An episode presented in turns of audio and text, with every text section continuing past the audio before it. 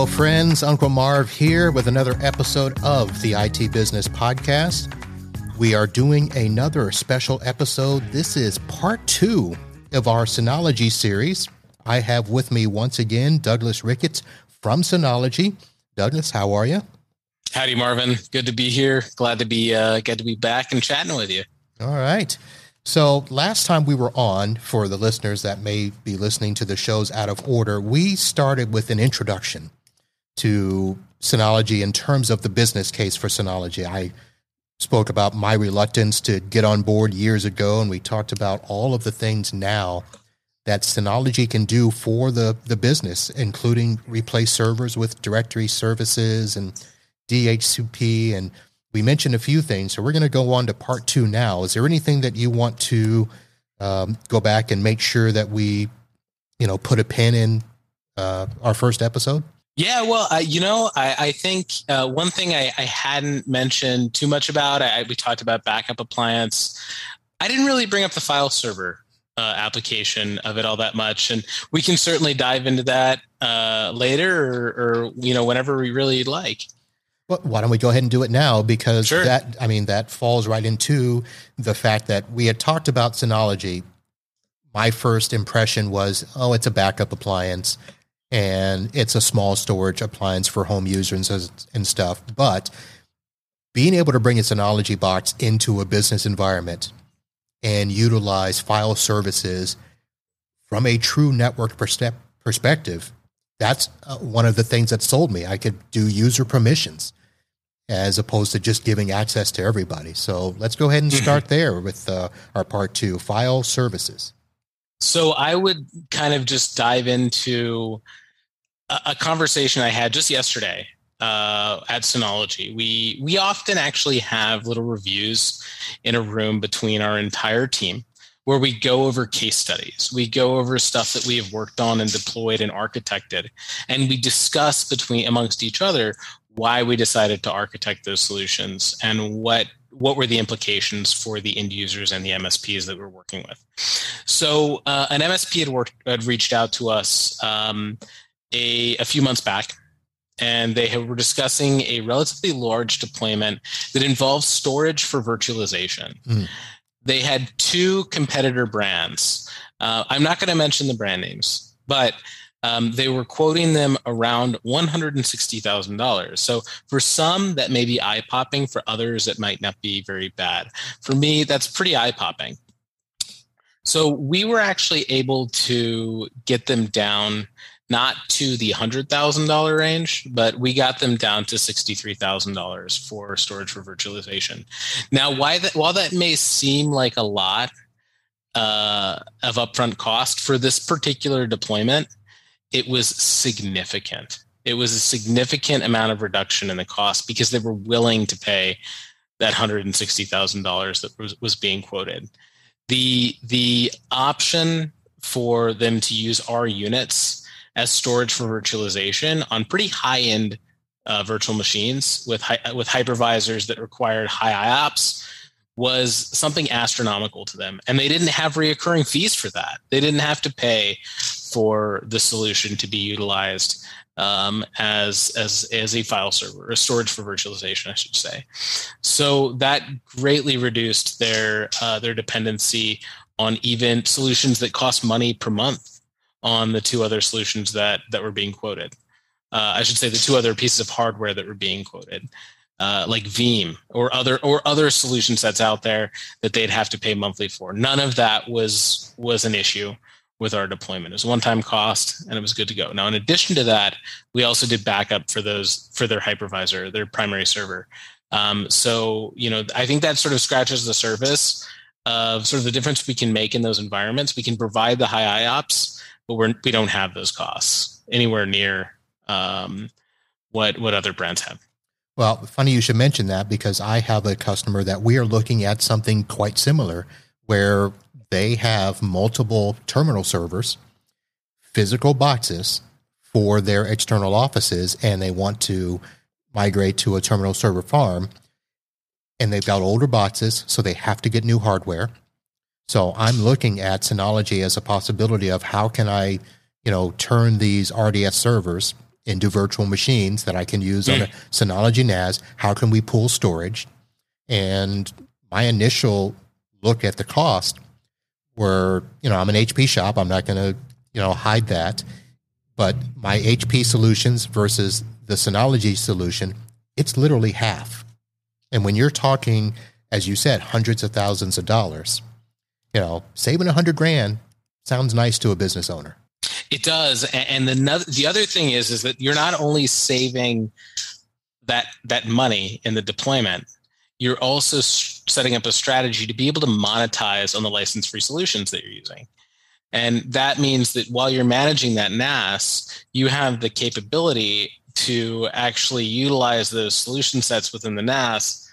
And because you're managing it, you can charge a certain amount per month. I mean, obviously, it, it takes you time to manage that solution. Um, so ha- not having those reoccurring fees in the back end is huge. Well, yeah, you still have to do everything, even if you're doing it just as a, a file server. You know, the fact that you can track file changes, you know, you still got to do that. You've got to do the backups for it. You still got to monitor the backups. So all of that can still be monetized. But just hearing the fact that I can save you a hundred grand on the front end, it's huge. You know, because most of them know if you're a managed service provider, most of your clients know that they're still going to get charged for your services. So you're not worried about losing that money because they're mm. putting out, you know, so much for the hardware. They're not going to beat you down. You know, what can you save us money here if we're going to spend all this money? That that uh, changes the conversation. Sure. Yeah, it absolutely does.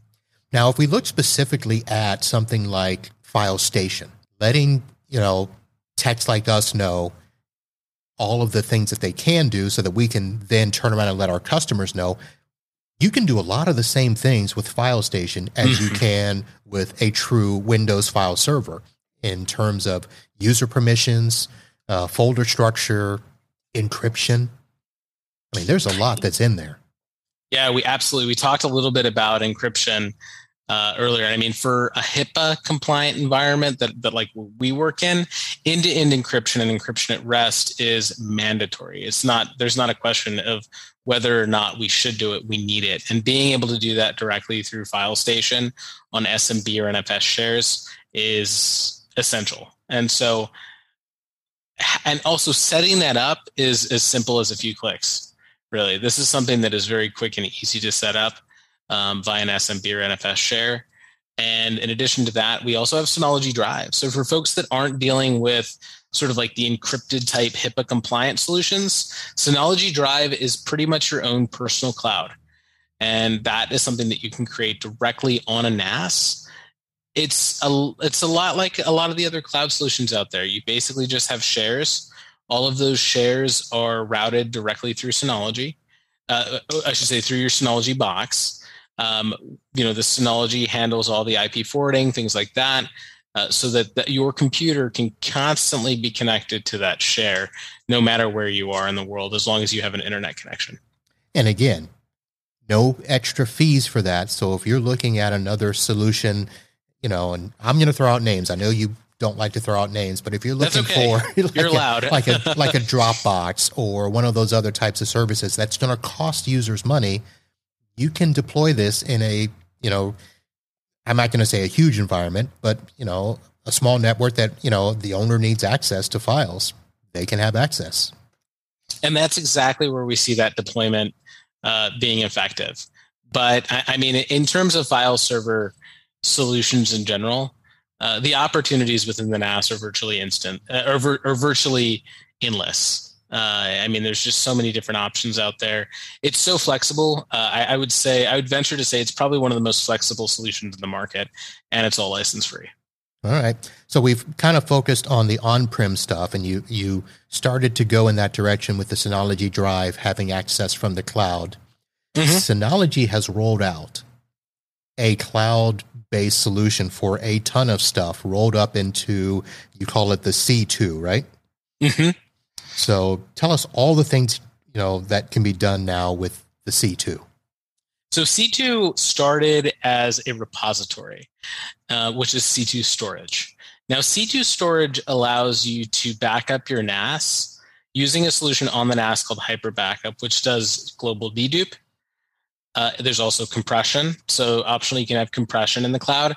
There's end-to-end encryption and encryption at rest for any of your high compliance uh, solutions. Although I always recommend 2FA and encryption, regardless uh, of whether you need the compliance or not. It's great. It's a great have if it doesn't cost anything extra. Um, so that that then in turn with C2 storage will allow you to um, actually pull that down from C2 and restore your NAS too, should you ever need to. Mm. You can actually access individual files on C2 storage as well. We then branched into C2 backup. Uh, so C2 backup was a pretty revolutionary solution for Synology in that it allowed you to back up your endpoint without an NAS. So you can, you know, basically install a client on your Windows machine. Um, there's other machines coming out. I think we're having a release.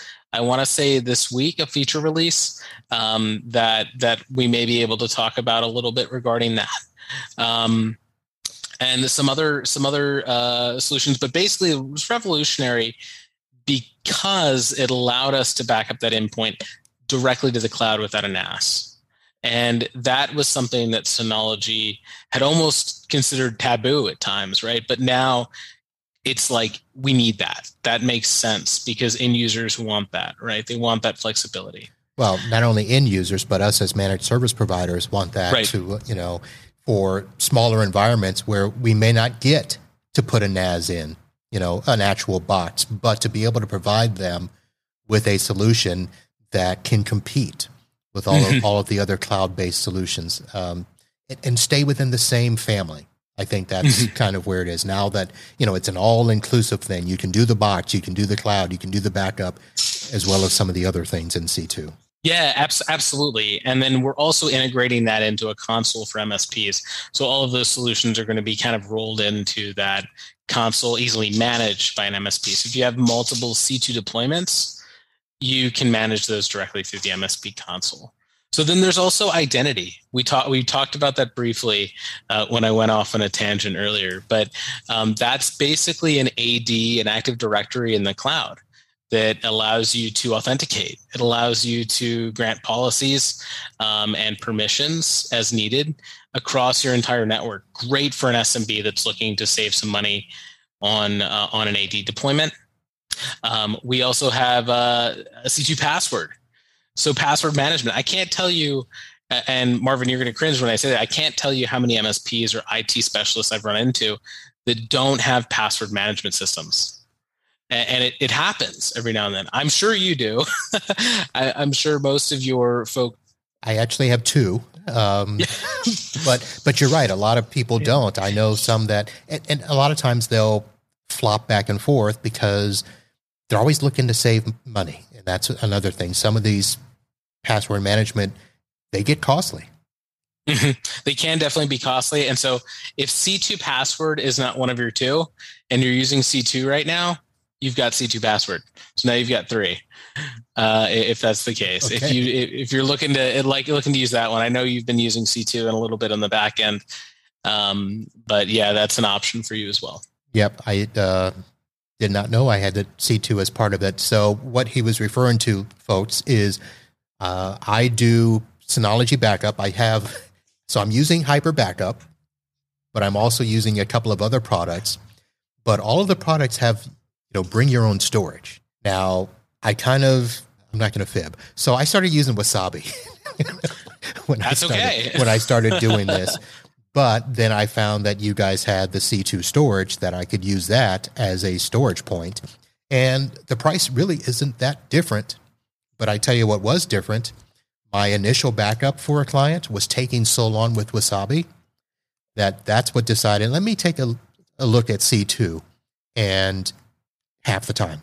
Yeah, I mean that, and that's exactly what what the what comes up pretty pretty consistently. I will say from a pricing perspective, I think the two solutions, without mentioning a name, are pretty pretty similar, mm-hmm. right? It, it, it, at certain times, but there are differences on the back end uh, in the management section and whatnot, and then also sort of the added benefits we're we're we're giving to C2 that that sort of bridge the gap. And honestly, uh, cloud solutions out there, I've talked to a few of the industry leaders from many different um, many different segments, Wasabi included. Right, I've I've spoken with folks from them too, um, and I will say that uh, for years they have been supportive, and they have been uh, increasingly involved in in Synology's deployments because cloud solutions need on-premise solutions. They don't always they don't always say it directly to their their end users, right, or their MSPs, but they do need on-premise solutions to be viable because when they do a deployment, some end users want that, some MSPs want that. Well, and here's the thing: I've got a client that just got it's a not-for-profit that just received a grant to beef up their network and provide not just backup, but redundancy, resiliency. So, one of those things is trying to figure out a way to get them to do a hybrid cloud so that they have their on prem, but down here in Florida, we have hurricanes, we have power outages, we have thunderstorms that are just not your average, you know, 30 mile an hour winds. We, we can have a thunderstorm mimic a hurricane. Sure. So they need to have this solution to where if something happens at their office, do they still have access to their files? So as so I've looked at the hybrid cloud through Synology, and it seems as though we can do all of that through this C2. Is that correct? Correct. Yeah. So Marvin, thanks for bringing that up. Hybrid cloud is a solution right now that we are rapidly growing. And what hybrid cloud entails is a C2 storage backend and a NAS upfront. So frequently accessed data, uh, any of your data that you're pulling from almost daily, you can cache that on premise. And by the way, this is select. This is ban- this this can be a manual or an automatic process. So you can select what data you want to keep on prem, cached on your NAS. Then there's other data that's actually held up in C2 storage, but it's visible on the NAS as if it was available right then and there. So that means you have access to that frequently accessed. By the way, you can do this with an SMB share. So this can be tied into your your you know your operating system, uh, whatever you're using as an SMB share, and your your data can all be stored in the cloud. But but your frequently frequently accessed data can be cached. So it's I mean it's a very helpful flexible solution. And again, there's no extra cost to utilize that if you're using C2. Sweet. I am definitely going to be uh, chatting with you guys a little bit more on that. Yeah. So, all right. So, Doug, here we are, episode two in the Synology series here. Uh, I want to save a little bit of time and let people know that these first couple of episodes are audio only, but you and I are in discussion to actually do a live show so that we can not only, you know, regurgitate this stuff that we're talking about now, but be able to show kind of like a quick demo as to how some of these things work. We haven't come up with the time yet, but I want to let people know that, you know, keep going to the website, coming back to the show notes, and listening to the IT Business Podcast, where I will make those announcements, and that will be happening here real soon. All right. Sounds so, great, Marvin. All right, Doug. So, did we touch on everything in C2, which I don't think we did, but it's hard. It's it's hard, I think, to touch on everything. I would say the top end stuff we've probably hit. Um, I, I, would say, you know, in general, um, you know, we're looking at about six ninety nine per terabyte uh, per month. We also have yearly plans uh, for MSPs exclusively. We actually have two year plans um, too. So you, you know the flexibility is there, and when you're looking to deploy, don't be don't be shy about reaching out to us uh, about C2. We're here to help you a monetize the solution and b deploy it effectively in whatever order you you look to. I mean, as I'm I'm a business owner myself, I have a um, a landscaping company, so I understand sort of that side of things. But we're here to help. All right. So we are going to have contact information and links in the show notes. Be sure to check those out. And we're going to come back with uh, another episode here real soon. And we'll talk about all the things you mentioned, Doug, that make Synology MSP friendly. So, Thank you, sir. Uh, we will do that real soon. Thank you, folks, for tuning in. And we'll be back real soon with another episode. And on behalf of my good friend here, Doug, thank you for listening. And until next time, holla.